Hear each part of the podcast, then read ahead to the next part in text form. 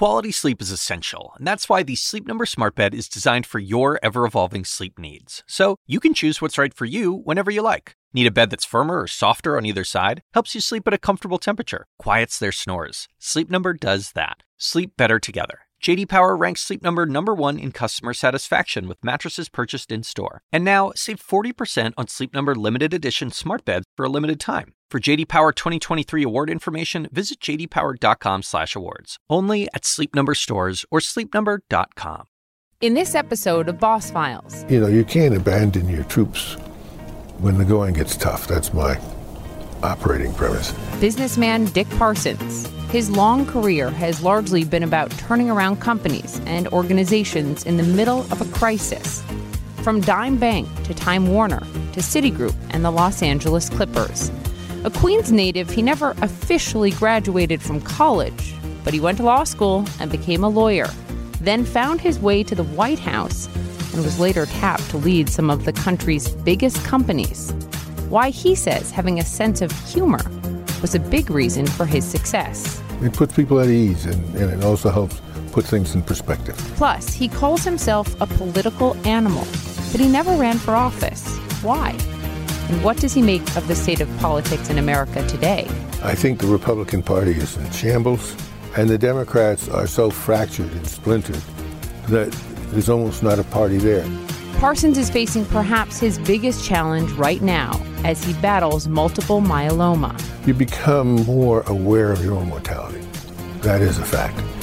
And that modifies and changes your priorities and your agenda in terms of the things that are important to get done now. So when the book on Dick Parsons is written, what will the title be? I ask him. Boy, I'll tell you. If I knew the answer to that, I'd write the damn book.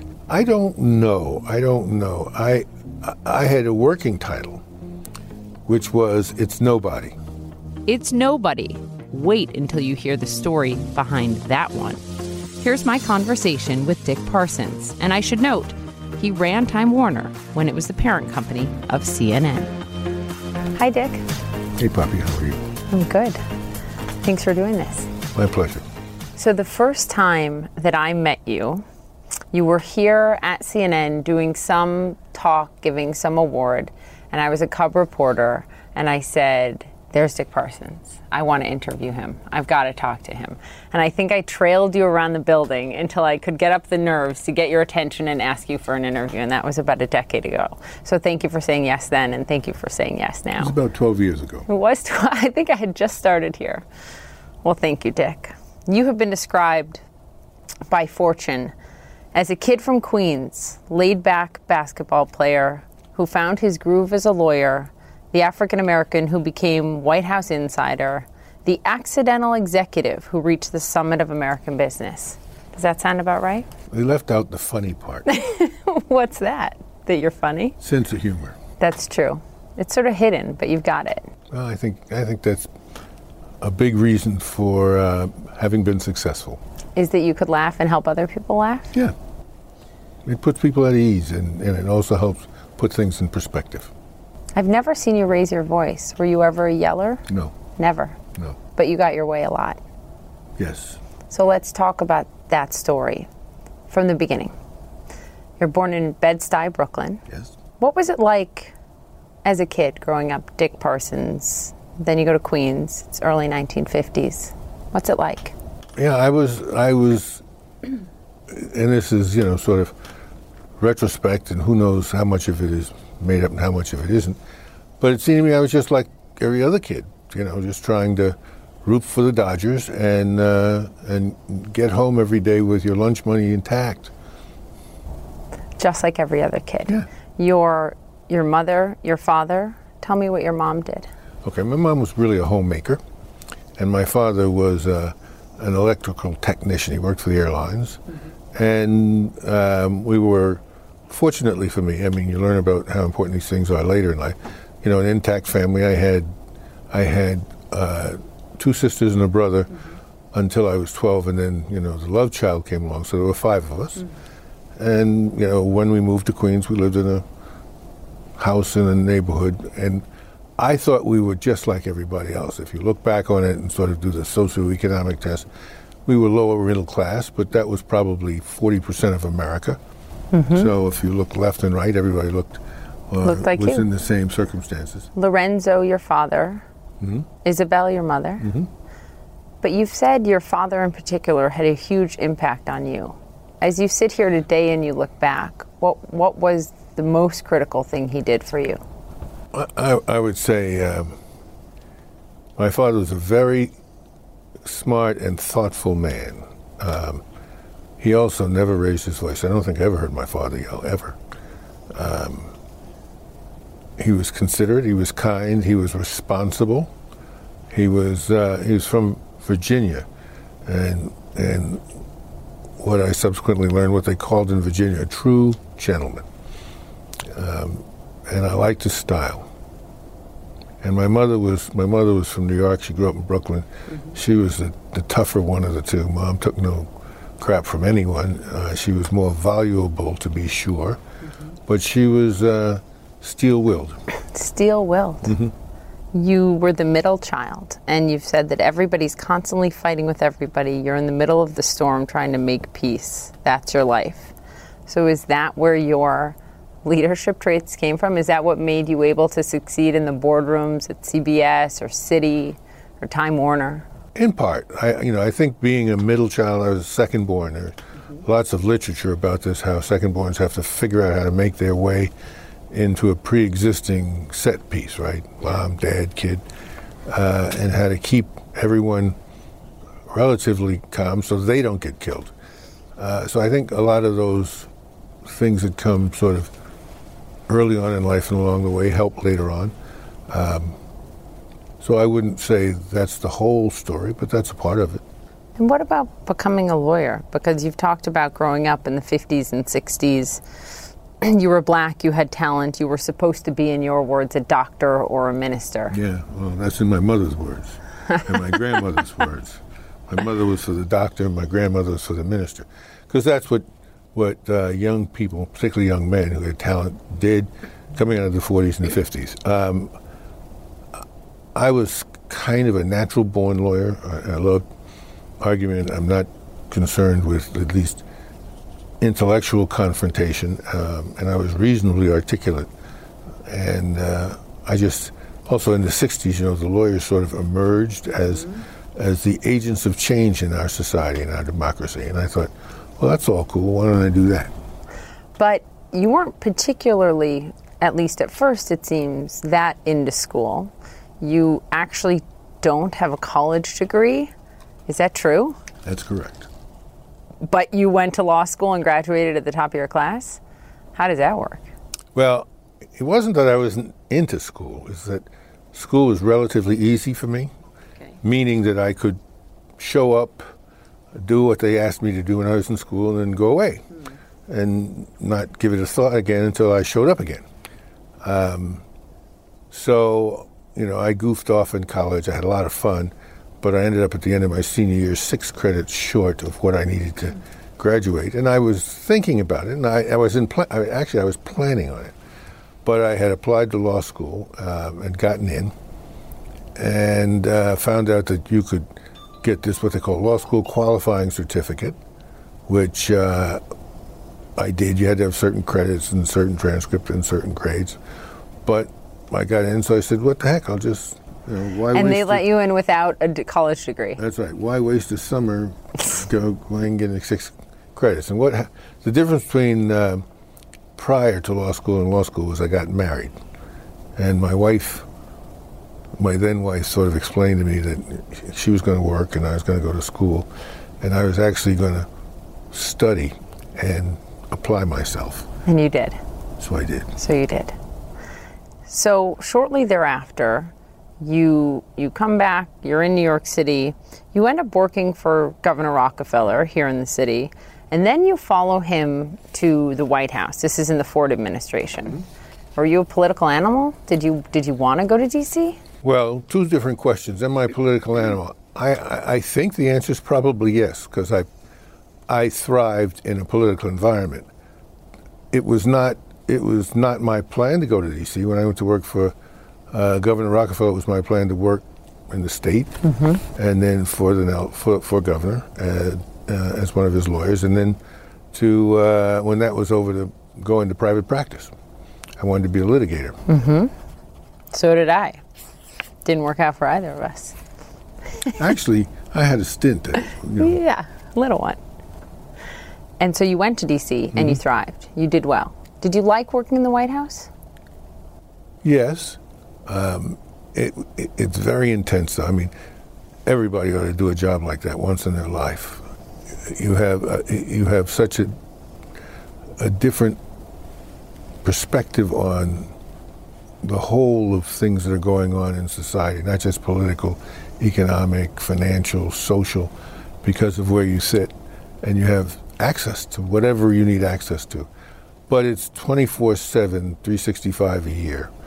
Uh, it's it's it's it's intense and it can burn you out. Or uh, a lot of people, it's it's almost like a narcotic. You can become addicted to it. I mean, Did you? Did you? No.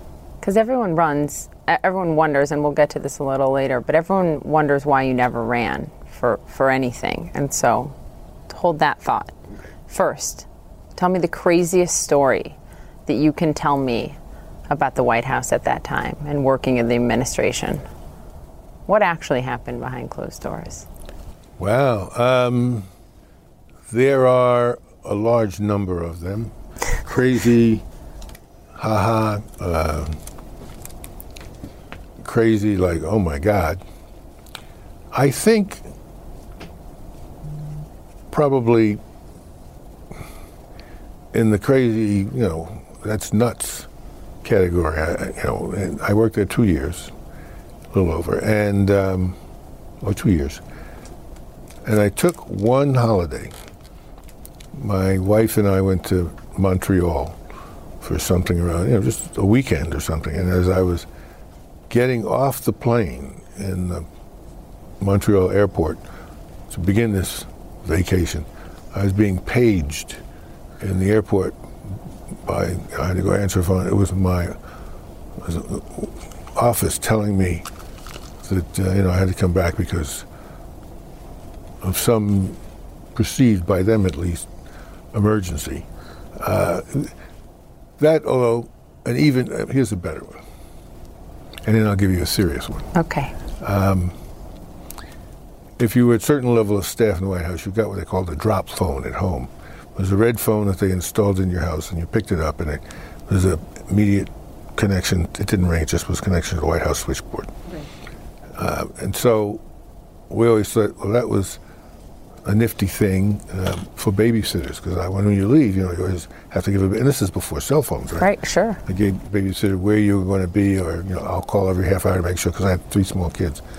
So I would say, just pick up this phone, and you know, they'll find me. And sure enough, you know, one day we were having dinner someplace, and a waiter ran over and said, "It's the White House calling you right now." Was the babysitter, you know, one of the kids that I don't know spit up on something. Who knows what the heck it was? And I "All right, that's the last time I'll use That the White phone, House that red phone. for the for the babysitter. Yeah, right. Um, So what's the more serious serious one? ones? Um, were how things when you said what really happens. Yeah. I recall. I'll give you two stories. One, uh, shortly after Nelson became vice president, he was a very proactive individual, right? And he wanted to come to the UN and make a speech about something or other. So he called his good friend and former colleague and subordinate, Henry Kissinger, who just happened to be the Secretary of State then, and uh, asked him to come over. And he said, Henry, I'm going up to talk to the UN, which you could see Henry kind of blanch a little bit. He said, I need, I need a draft of, of a speech, something to say. And so Henry said, well, I'll, I'll work on that and I'll give you a draft. He came back a couple days later. Because they were good buddies, you know, they'd worked together quite a long time. And Henry handed him the speech. And I was in the room because Nelson always had his lawyer with him. And uh, so the governor took it and just sort of flipped, riffled through the pages, but didn't read it, and just handed it to me and said, here, get this in shape. And Henry looked at him, and he looked at me, and he looked at me, he said, Nelson, that is like asking a house painter to touch up a Picasso. And you can I was 27 years old. Henry Kissinger was Henry Kissinger. I was like, what is he doing? What to me?" did you think, I thought I was, it was awkward. to say the least. It was awkward, but I thought enough to keep my mouth shut. This was not my conversation to enter. Um, another inside baseball story. And I think it's one of the things that ultimately led to, to the separation between the president and the vice president in terms of Nelson continuing on as his running mate. Um, there was, it's interesting right now because there's this big focus on the fact that you need 60 votes in the Senate. It's the cloture rule. You need 60 votes to shut down conversation and enforce a vote.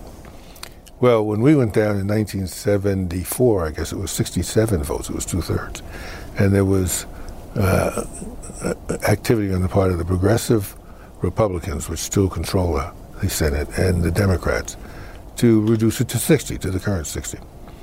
And it, it was an issue that the vice president could weigh in on because the vice president is also president of the Senate Of course. as you've seen here with the current vice president casting votes. Well, Nelson didn't really want to, he said, that's a legislative matter. I don't really want to be substantively involved in it.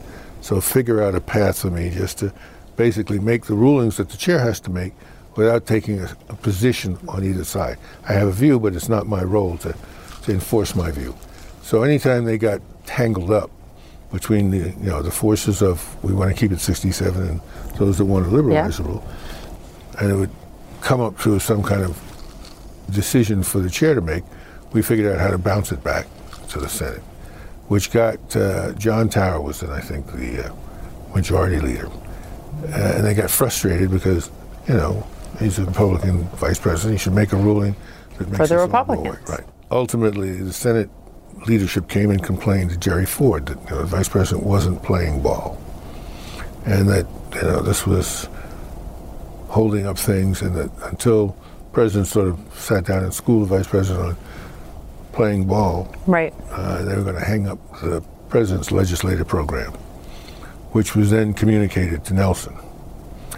And uh, maybe for the first time ever, I saw him, you know, sort of cloud up, like he could do, like like there was something significant um, that was not going in a way that he thought was appropriate. He, he turned to a guy named Jim Cannon, who was his chief of staff and principal liaison, to uh, the White House.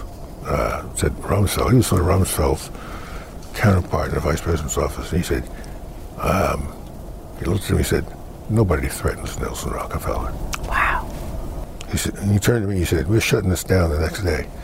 Um, and so it went the wrong, it went from their perspective the wrong way. Nowadays, of course, everybody say 67 is ridiculous. but uh, it was a mistake, a tactical mistake by the Senate threaten him. Republicans. Yeah. Because at the end of the day, he was, and it was, I learned something from that though, that, that, you know, it's a great thing to be vice president or a president or whatever. But ultimately, you are who you are. Yeah. And um, nobody had more of a sense of that than this guy. Wow. But it was just, What a story. I thought, Yeah. I'll get on this guy's wrong side. More from my conversation with Dick Parsons after the break.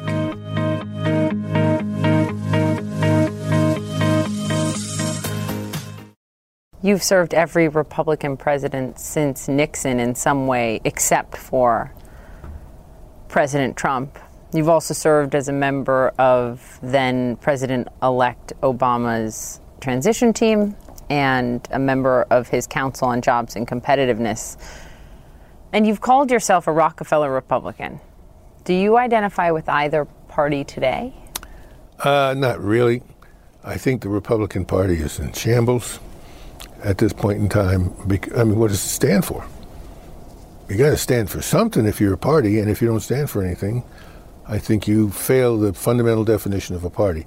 And the Democrats are so fractured and splintered that there's almost not a party there. So you have to think about yourself as hopefully, or at least I think about myself as a thoughtful, uh, concerned um, individual who has positions on issues and people. So, what does that mean for 2020? Not just in who you'll vote for, but I mean, seriously, if someone as engaged as you in, in the political system since you were, you know, in your 20s says today neither party is representative of me, you're not alone in America saying that. Well, you, you, you vote for the candidate who comes closest to uh, reflecting your views as opposed to, you know, there was a time I was never a 100% straight party line Right. voter. But when I was in New York, you know, it was, it would, I had to know who the Democratic candidate was and think something special or, or unusual about them. Otherwise, I'd vote Straight, straight Republican. party line. Uh, you can't do, or strike that. I can't do that today. Giuliani, you were really close to to Rudy Giuliani. You helped him in his run for mayor of New York City. You you chaired his transition team. Do you talk to him still? I haven't talked to Rudy in quite a while. What do you make of the work he's doing with the president today? I mean, this is a guy you know intimately well. Yeah, I I, I think that um, Rudy's best days. well, You know, first of all, he and I were law partners before Yeah. he went into public life. Um, we tried lawsuits together. I'll say this about Rudy: nobody, at least in those days, nobody worked harder. And if there were smarter people out there, I didn't know who they were. He's a very smart man, works very hard. He, is, as we all have, he's changed over the course of of time. I think his best years as a public servant, at least, uh, are behind him. I'm not. I'm not sure. Kind of what he sees as his place or future, but it's been a little unusual to follow. Unusual. Unusual. That's the word I'd use publicly. Yes. So, you never ran. No. Why did you never run for public office? Um, really, kind of two reasons. One, well, I liked the game or the, the, the art or the practice of politics. Uh, I wasn't I wasn't so smitten by it that that I didn't have other aspects of life that I had to think about. And I remember I was thinking about running for Attorney General in 1978, Attorney General of New York. And I spent some time with Louis Lefkowitz, who was the then Attorney General. I looked at Louis' book. Again, this is before you had Blackberries, or now they're called iPhones. Yeah. So he had a, a, an appointments book that was that thick, and the man had blocked out every day for the next year, six or seven events he was going to, flying around, doing all this stuff. And I had a wife and three children, and my family was important to me. And I realized, even and Louis was Louis, now Louis was an exceptional politician, um, but even the bad politicians have work hard. They make they may come up with poor decisions, or they make they may do things that you wonder, you know, what causes a person to do that. But they work hard at it, and it's another one of these consuming kind of jobs because you got to be in front of the public all You're time. trying to tell me you never had a consuming job in your life, Dick Parsons? No, I did. But you, one of the reasons I told you, you know, I could have stayed down in Washington, but I left because it was, I needed to spend more time with my family. Yeah. And I talked to my wife about it. She wasn't crazy about the idea either, being gone all the time. So, Yeah. so that was one reason. And the other reason was the piece of advice Nelson Rockefeller gave me. What did he say? He said, "Look, I'm, you know, you figure out what you want to do, and I'll support it anyway. But just remember, don't ever need the job. Don't ever need the job. Don't ever need the job."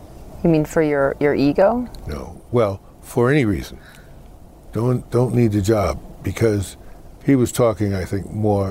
His focus was more on financial side of the equation, and I think it's a huge problem we have nowadays. The reason that all of these characters end up, and I won't say all of them, but many of these characters end up at the end of the day uh, surprising us all by say, having said, "Oh, I'm for family values. I'm for this. I'm for that," and then they put up with things, and they end up endorsing things. You go like, "What? How did you get there from what you said your policy was? They need the job." That was the best piece of advice he could have given. Really? So let's talk about your leadership style a little bit because you just said at the outset, I make people laugh and I never raise my voice. So, Gandhi or Machiavelli, who is a more effective leader to lead through patience and love or to lead through fear? You know, it's like so many other things, right? The uh, the answer is is a combination of both. though you never get perfection, right? So, on the scale or the spectrum of patience and love and fear, I'm closer to the side that's patience and love. Did it work for you? Yes. Can you give me an example? I would say my whole career has been an example because I was I was actually I was a pretty good lawyer, mm-hmm. but internally I went in. That's when I went into litigation. So I was a litigating partner in a big firm here in town. But ultimately, um, I got pulled sort of out of the straight practice that be made the managing partner of the firm because patience and love and trust side. People liked me, they could work with me as sensible. The relationship side. Yeah. There's this story about Carl Icahn, and we know how tough he can be. Activist investor, he's coming at you while you're at Time Warner, you know, CNN's parent company, former parent company before we, mm. we, we got acquired by AT&T.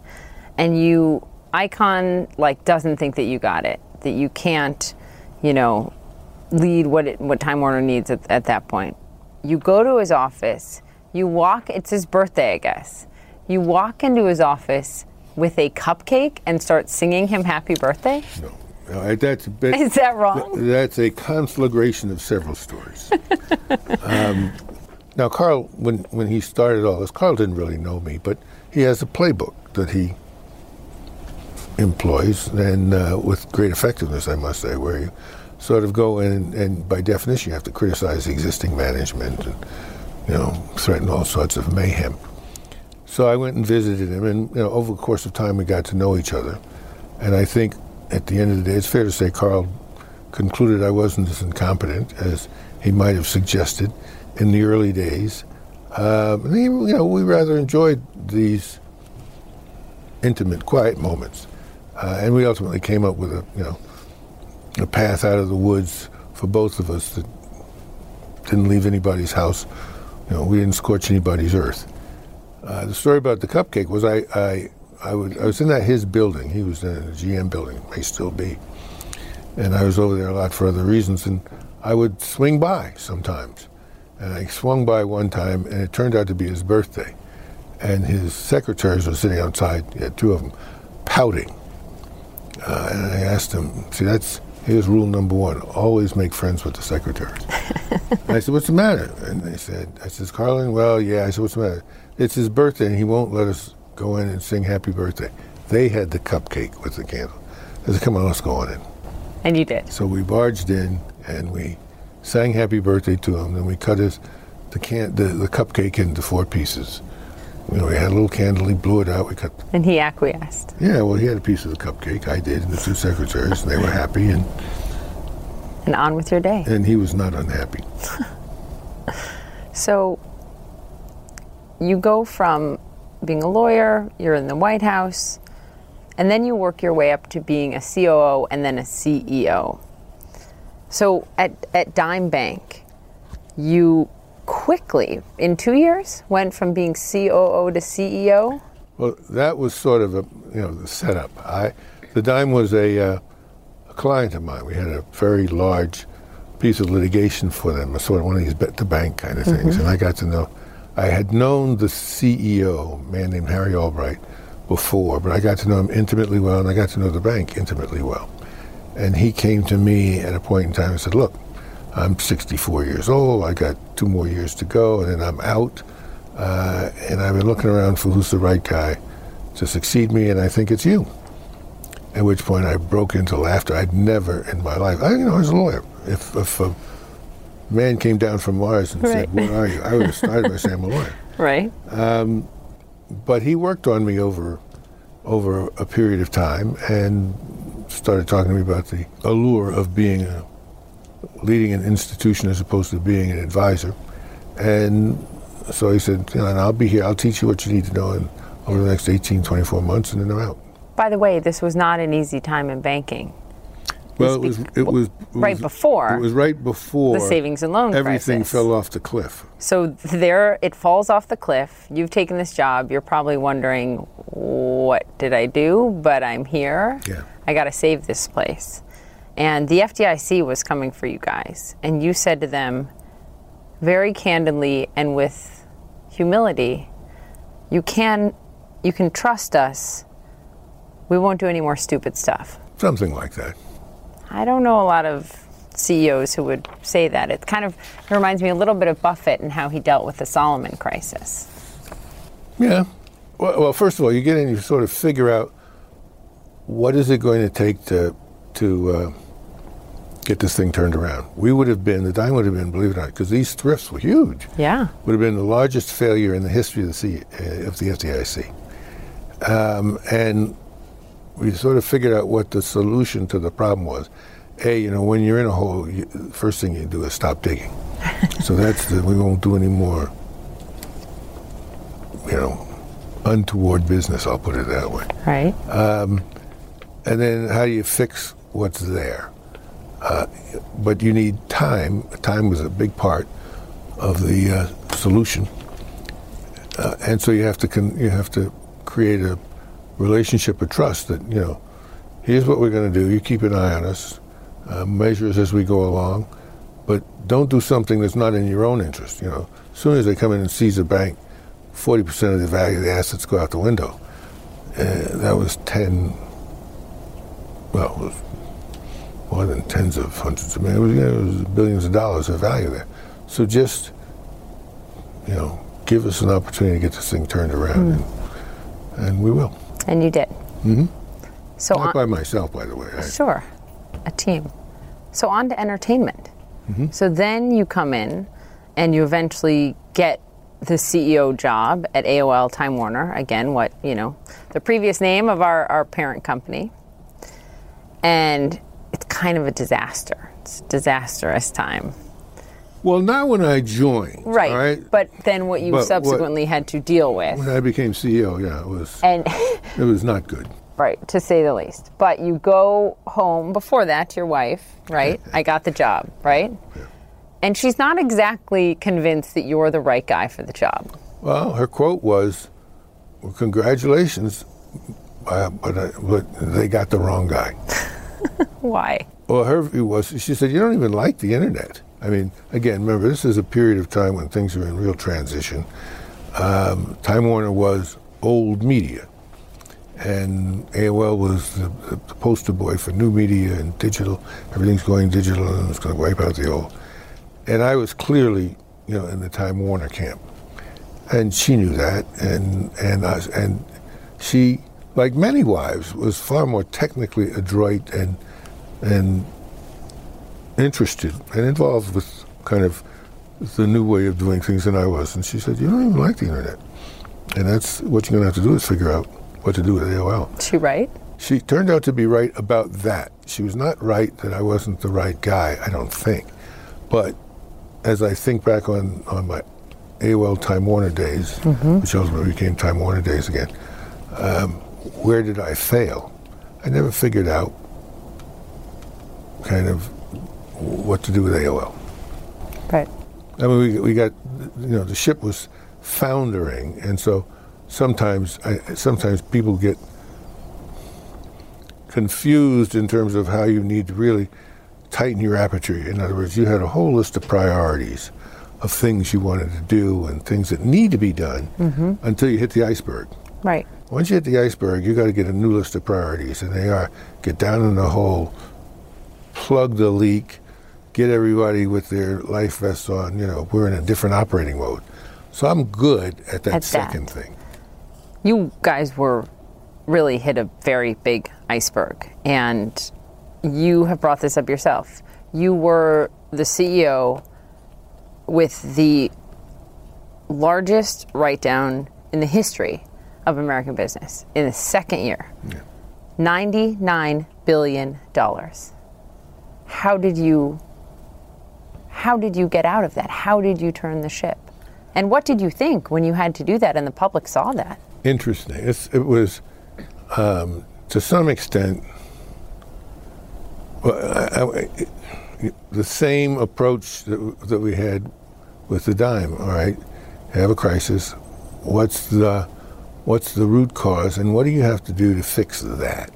And then once you have a plan, then you got to go convince the people who matter. Uh, in this case, you know, your institutional shareholders, et cetera, that, all right, we got a plan, SEC. Mm-hmm. We got a plan, we're going to get this thing fixed. But you guys have to stand down a little bit while we. You got to let us. And they're looking at a share price that has gone from 104 bucks to 10 bucks. Less, actually. Less. Eight and a half at one point. My gosh. Eight dollars and fifty cents. So how did you make the case? That you know the fundamental, the, the fundamental Time Warner businesses was still strong, um, and that you know AOL, the AOL business had a, a combination of two things. One, the dot com crash of of uh, 01. So it wasn't two years after; it was like two months after I had mm-hmm. became CEO. I had to hit this right off. Uh, so they had the whole the whole dot com sector sunk, and then B, people began to realize that broadband was going to unravel the secret to AOL's success, which was they had the keys to the walled garden. You know, what did AOL really do? They bought, they made emailing accessible to grandmas, everybody, right? At one point in time, 60% of the world had their, their email address started with AOL, well, ended with AOL.com. Well, as soon as broadband became available and the broadband carriers could offer their own, you know, sort of access points, yeah. um, it started to unravel the AOL side in particular. And so we had to we had to get people. The part of the ninety-nine billion dollar write-off was just recognizing that that was all goodwill. It wasn't cash money. That uh, value that had been ascribed to AOL side of the merger when we did it had evaporated. The so, goodwill was gone. Yeah, so, you know, who am I kidding? And get people to focus on the fact that, that the now combined Time Warner was still hmm. um, producing on the Time Warner, through the Time Warner side, you know, significant growth. One of the things that the that the former CEO of Time Warner, who who succeeded you, Jeff Bewkes says, is that you're just really innately good at stabilizing unstable corporations or even stable corporations at unstable times because, in his words, you reduce the ego in conflicts. Well, you don't have you don't have uh, time or bandwidth for conflicts. Everybody's got to be on the same page, right? So that was one thing um, we did was we got rid of the noise. You know, well, it's kind of this is not a, this is not disparaging what my wife was saying because, as I said, in the end of the day, she was right. They needed a different sort of visionary to take Time Warner to the next level. Mm-hmm. But but to stabilize it in the first place, you don't need people running around saying, "Well, we shouldn't be doing this. We should be doing that." Got to get everybody on the same page, and then it's not about. See, it was never about me. Um, it was always about you know, the mission. So in this case, the mission was to get the company turned around and stabilized. Hmm. So anything that was inconsistent with that mission hmm. was not tolerable. Anything that was consistent with the mission, we put up with all kinds of pe- people and personalities. But it wasn't about me. So who's the best leader or CEO in America today? Who do you look at and admire, not just for their business acumen and their share price, but for, for, for who, who they are and how they lead? Well, you mentioned Buffett. I'm a huge Buffett fan. That's the best combination of um, of business acumen and common sense that I've encountered. You know, Buffett has tremendous business acumen acquired over, I don't know what it is now, 60 years of of yeah. being in, in the groves and being a smart guy in the first instance, but he's also got common sense. And he's, you know, character wise, tough to uh, assail. Mm. He's also very funny. he is very funny. Coming up, as a black man in America, how does Dick Parsons assess the state of race relations in the country today?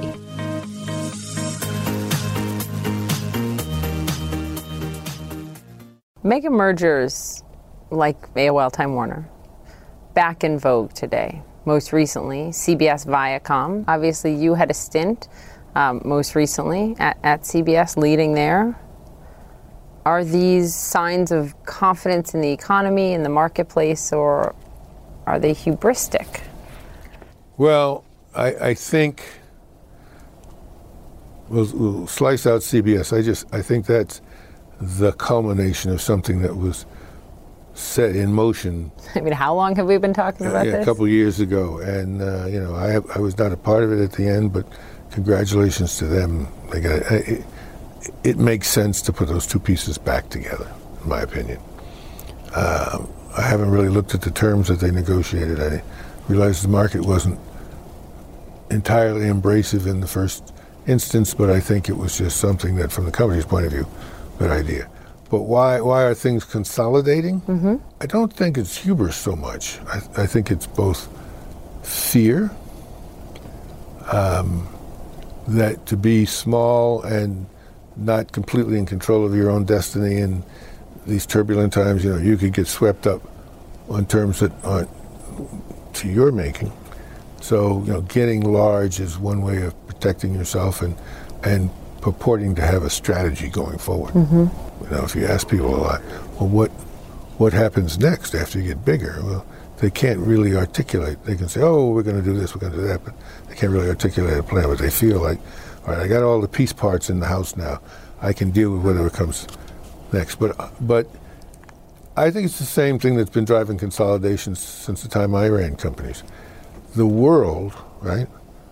It's one thing to say the world is getting smaller. What does that mean? Um, it's a function of globalization. You know, when when when I had a grocery store on a, in a neighborhood, and my competitor was the guy who had the bodega across the street, and another guy who had a little, you know, grocery shop down the block. That was my competitive set. Yep. You know, I was able to deal with that just on my own basis. Then markets got bigger. You know, you had to compete with people in California. And so maybe I'd have a little chain here in New York and I'd have an advantage because the well now it's a global marketplace and you just have to be bigger to to compete uh, in a global context.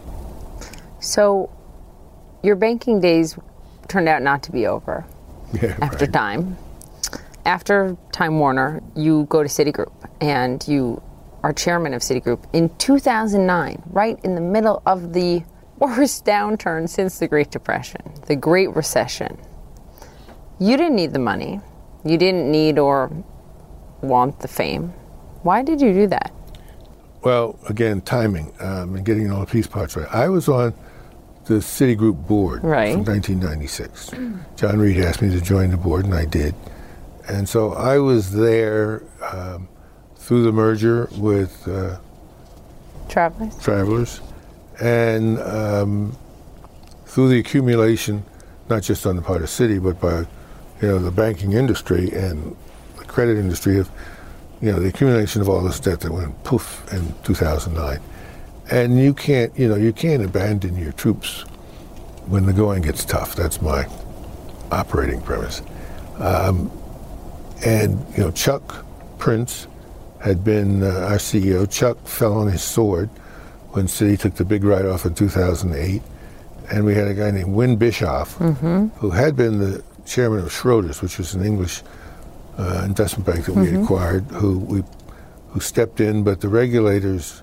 I mean, we were now, as you say, in 2009, we were now in heavy Heavy. fire Yep. and Citi was kind of one of the entities being most fired upon, and I think the regulators felt that they wanted someone um, who was a U.S. citizen, who they knew and could get their hands on if they needed to.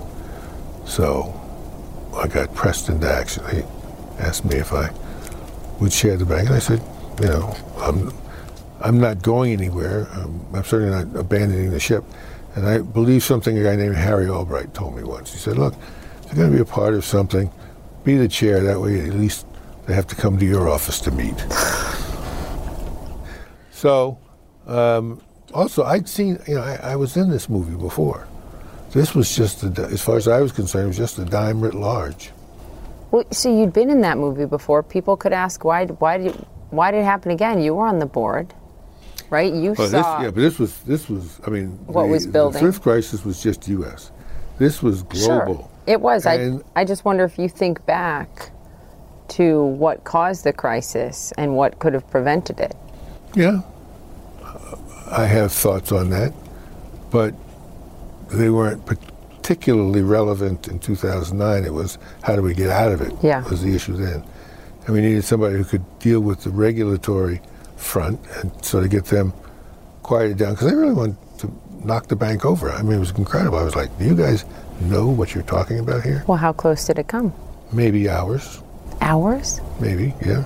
Can you take us into the room? A little bit. All right, so why do I say maybe hours?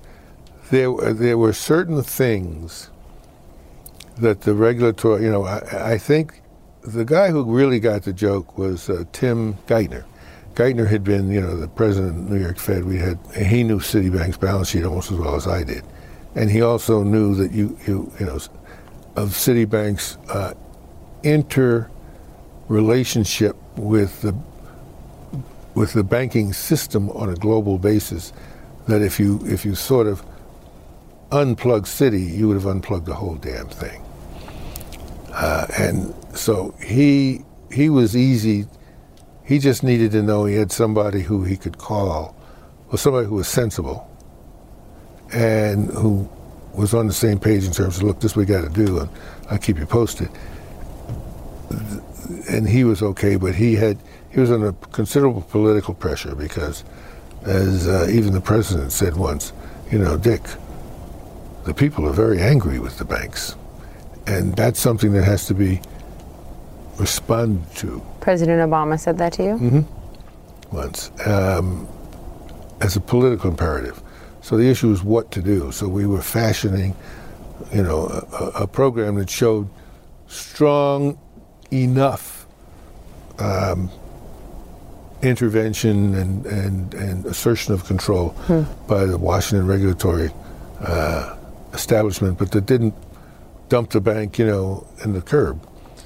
So he got it. I think, you know, Ben Bernanke got it. Uh, it took a while to persuade Sheila Bair, who ran the FDIC, who was a big player here. Right. Um, got it. The guy who's now chairman of Citi, um, you know, I'm terrible on last names. John, John, John, John, John starts with a C. He was he was the then comptroller of the currency. Uh, but Sheila had a, a, big hand to play, and we went right down to the wire mm-hmm. with her on some things that I suggested to her. If if the FDIC took certain actions and went left, it would have resulted in a, a, a run on the bank, not by individual right. depositors, but by the secondary market and funders. Right. You know, that's where the bank gets its funding. So within hours, but you got her to turn your way. Yeah. How? I think ultimately, by persuading her that she could trust us to. Yeah. That that that acting precipitously was not in anybody's interest, particularly the FDIC's, and that she could trust us to work this thing out. Do you think, Dick? I mean, after 10 years, 10 years now after the financial crisis, there are still no women or minorities leading these big banks. Do you think if more of the big banks had female leadership at the top, or at least more women near the top, the financial crisis would have been as bad as it was? That's a good question. No one's asked me quite that question. They've asked me why are they not, and how, how things could be different going forward. But looking looking back, I would say no, because the women who could have gotten to the top in those days would have been formed by the same forces that affected the, the guys that got to the top. I don't know that they would have that they would have come with enough force and numbers to change the way the system works. Mm. That's what this was a systemic problem. It wasn't an endemic a problem. Now, so if there had been, if a third of the banks in the world had female leadership um, coming out of the 90s, would that have made a difference possibly? Because that would have been enough number that a mm. different sensibility could have changed the way the system right. worked. But but you know, a few females would have been they would have succeeded because they succeeded within the framework mm. that existed, and they would have probably carried it through or been thought of as just outliers and not to be followed by the rest of the industry. Well, so we're still at a place in time where we have no women and no minorities leading the big banks. And there was that congressional hearing earlier this year when all of the heads of the seven biggest banks were asked if they thought a woman or minority would, you know, succeed them and none of them raised their hands. And they all gave the same excuse pipeline. Right? Well, should we should that bother us? It bothers yes. me to see. Does it bother you? It's troublesome because I do think, as I said, if maybe a 3rd mm-hmm. and it's interesting to see what's going to happen to the Congress because here it's happening. You know, one or two pioneers or trailblazers or whatever you're going to call it, they're not. That's not enough to to change the system. You got to have you, you got to have depth and, and weight on your side.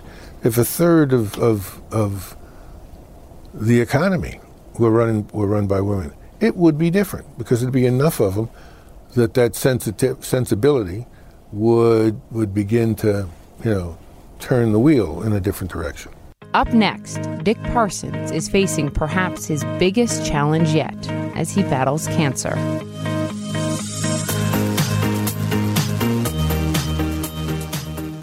Let's talk a little bit about race in America. Um, as a black man in America, a black, mainly Republican man in America, how would you assess race relations in this country today?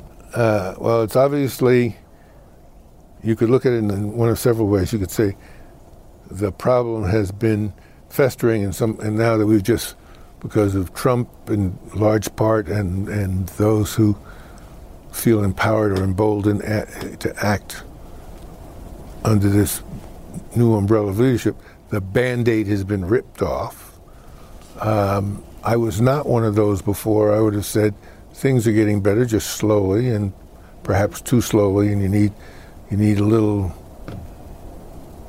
crisis on the side to get people focused again. Crisis got bigger than I thought, and and maybe maybe the those who feel like the band aid has been ripped off are right.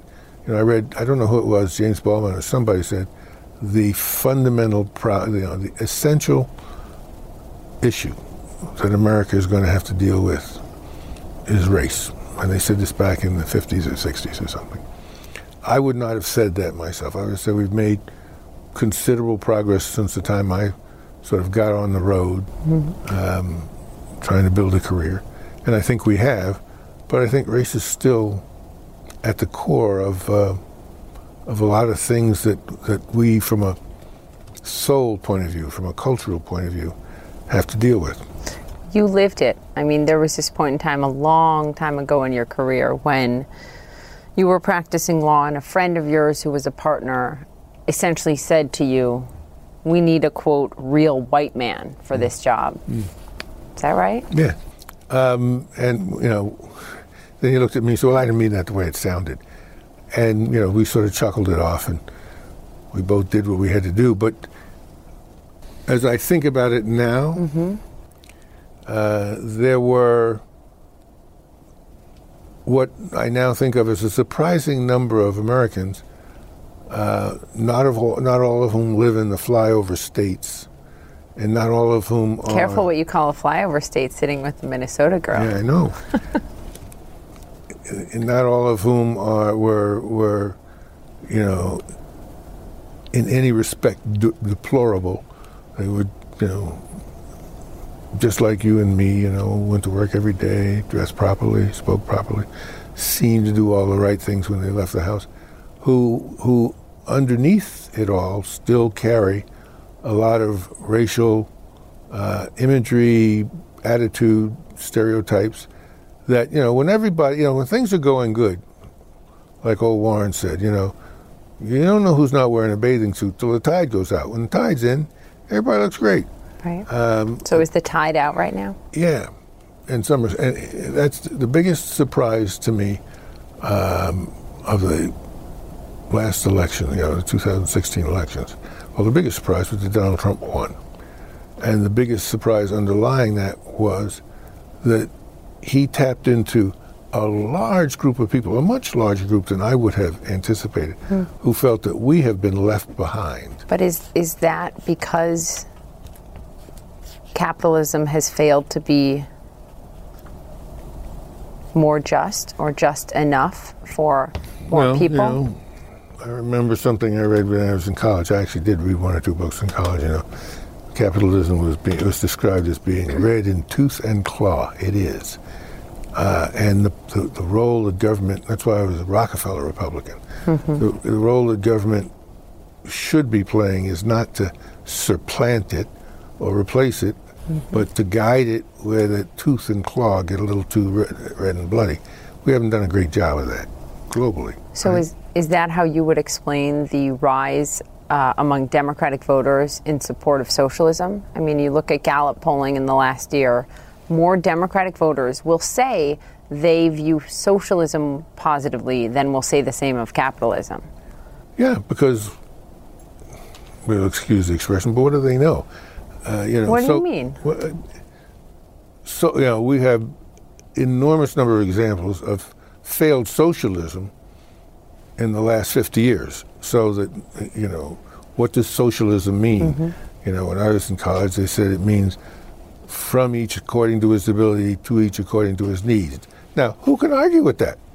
That's a that's a very appealing sounding thing, but that's not real. That's not reality. So uh, you know that's that's one thing that hopefully I doubt that it'll happen, but it would be wonderful to get into a textured discussion on a national basis of what you know what does capitalism mean? How does it work? What does it mean? What does socialism mean? How does it work? What it means? But going back to your question about racism and how all this plays in, mm-hmm. um, America is a funny place. In fact, I think people are funny. When things go well, it's because of you. It's something you did. I'm a smart guy. You know, we're good people. Things are going well because of some contribution uniquely that we're making. When things go badly, it's somebody else's fault. It's somebody else's fault. That's the human reaction, or at least it is in this country, for a whole lot of people, for a whole lot of people, uh, things were going badly. And um, here, when things don't go bad, we have to find whose fault it is. Not our fault, right? Right. Point to somebody. And I think one thing that the current president did for his base was to give them, you know, people essentially to point to as the people of color. So, it, and I mean, he's been trying to focus everybody on the Mexicans or the Latin Americans coming up here, but the underlying issues of you know sort of race that, that have have surfaced and have rekindled this. Well, it's their fault. It's their fault. It's their fault. That things aren't going well. I think. I think. You know, if we, history may suggest that the one thing we end up owing Donald Trump is bringing to the nation's attention there was that there was you know there were millions and tens of millions of Americans who were feeling aggrieved, left out, um, bereft, and and represented representative less. Like mm-hmm. who do we talk to? Nobody talks to us. Nobody cares about us. Nobody knows we're here. Um, and we're hurting. And obviously, we need to figure out this is the, my problem with the current direction of things. Instead of trying to figure out how to bring everybody back together and say, you know, we're all in this together, and we, you know, we're going to succeed together or hang separately. Mm-hmm. It's it's divisions again. It's like, well, if we can just keep those people out and get these people down and get those other people back in their proper place, it'll all be great again for us. It'll all be 1950 again. Well, that's not going to happen. You saw it firsthand a few years ago when you became the interim CEO of the Los Angeles Clippers. This was right after the Donald Sterling controversy, his racist remarks.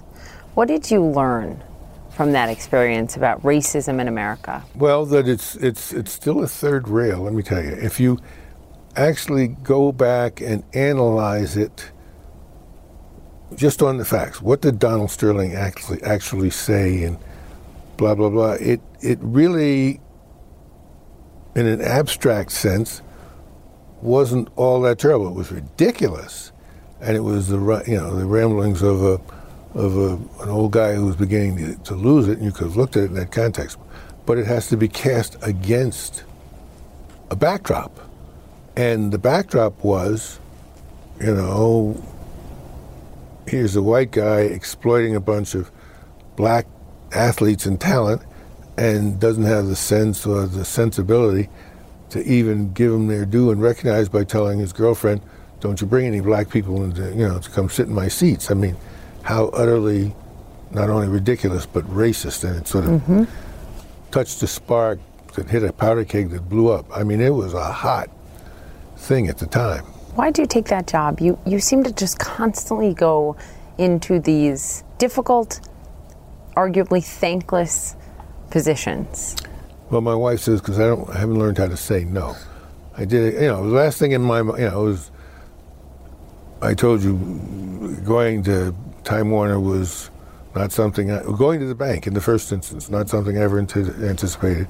Time Warner, even even Citi, although that was more predictable at that time. Yeah. But this was the last thing in the world that anybody would have ever expected. But Adam, I knew Adam Silver because you know, remember we were team owners. It's not like I'd never run across a basketball team life. We were team owners at, at Time Warner. I had a basketball team, and I knew Adam Silver, and he needed some help. He's Yeah. a buddy, and he said, "Could you help me out?" And And you didn't learn to say no. no, but I could help him out also. I mean, I, I, I know what I. If, if people said to me, well, what you know, what what what's the key, or the keys to your success? One is you know, being a person of, of good cheer and good humor and keeping everybody else kind of coming along. And you've said, Dick, you once shared this advice with me. You said, squeeze the juice from the fruit. Well, yeah, I said sometimes, sometimes, you know, the squeeze isn't worth the juice. In other words, when, when something is tough, just put it down. But I, I know what I can do and I know what I can't do, and I have a pretty good instinct for, for talent. So uh, I, I thought I could help Adam, and he's a pal, and that kind of situation I'm good at. So now you are fighting perhaps the biggest battle of your life, personal. You're fighting multiple myeloma. You look good for people who are listening and can't see you. You look like the Dick that I've always known. How are you doing? And how, how has this fight changed you? I'll start at the end of that and work backwards. Um, you become more aware of your own mortality. That is a fact, and that that modifies and changes your priorities and your agenda in terms of the things that are important to get done now. In some ways, but other than that, it's it's it's it's just another fact of life. It's something that you assess what does this mean? What's the likely path? What do I have to do to stay off as long as I can? Um, and you do those things and you move on. I, I had I had dinner last night with a friend of mine who I think I mentioned this to you when I kept looking at me saying, Jesus. I said, what, what are you looking at? He said, I would have thought from talking to Laura that, you know, you were laying in the street, drooling, sort of saying, help me, I've fallen, I can't get up. You look fine. You know, death is a part of life. It's a reality, um, and nobody knows exactly when it's coming. So you do what you do with anything else. You you assess uh, where you are and what the likely courses of, of going forward are. You pick one that works for you, and you try and get there, and you know keep putting one foot in front of the other. So, when the book on Dick Parsons is written and the book on your life is written, what should the title be? Boy, I'll tell you, if I knew the answer to that, I'd write the damn book. Um, I don't know. I don't know. I I had a working title, which was "It's Nobody," Why that? because when I, I remember when I when I first got the job with uh, as president of, of Time Warner, one of the f- first things I did was I flew out to California to go to the Oscars. Fancy. fancy, fancy. You know, he put me in this big limo all by myself, dressed in, the, you know, tuck and bibber, and uh, pulled up to the red carpet. They had it in the old Shriners Inn. Pulled up to the red carpet, and when the guy who opens the door and announces to the 200 paparazzis, you know, it's Arnold Schwarzenegger or it's Tom Cruise. he opened, he looked around, he just saw me, he turned around, he said, "It's nobody." That actually happened. That actually happened. Just feel, think how you'd feel about getting out of the car after somebody said it's nobody. I think that's your title, Dick. So, but then somebody told me it wasn't a very good title. Yeah, but do you come on? It's about the content of the story. I liked it. It- that's your title. All right. All right. So, final question: What do you want your kids to say about you one day? What do you want Jack and your other grandchildren to say about you one day? Uh, I want my kids to say that I was a good man, a good father. I want Jack to say Grampy was cool. And I have a granddaughter too. She already says, you know, it's so different, boys and girls. You know, Jack would say, if I'm lucky, Grampy was cool. Hunter would say, that's my granddaughter. I loved Grampy. Dick Parsons, thank you very much for this and for talking to me 12 years ago. Well, you were one of us. It's been an honor. Thanks, Dick. Thanks so much for tuning in to this episode of Boss Files. I would love to hear your thoughts on this week's episode and people you want to hear from. So leave a review and follow me on social media at Poppy Harlow CNN. When you work, you work next level. When you play, you play next level. And when it's time to sleep, Sleep Number smart beds are designed to embrace your uniqueness, providing you with high-quality sleep every night. Sleep next level. JD Power ranks Sleep Number number 1 in customer satisfaction with mattresses purchased in-store. And now, the Queen Sleep Number C4 smart bed is only $1,599. Save $300 for a limited time, only at Sleep Number stores or sleepnumber.com. Prices higher in Alaska and Hawaii. Quality sleep is essential, and that's why the Sleep Number Smart Bed is designed for your ever evolving sleep needs. So you can choose what's right for you whenever you like. Need a bed that's firmer or softer on either side? Helps you sleep at a comfortable temperature, quiets their snores. Sleep Number does that. Sleep better together. JD Power ranks Sleep Number number 1 in customer satisfaction with mattresses purchased in-store. And now, save 40% on Sleep Number limited edition smart beds for a limited time. For JD Power 2023 award information, visit jdpower.com/awards. Only at Sleep Number stores or sleepnumber.com.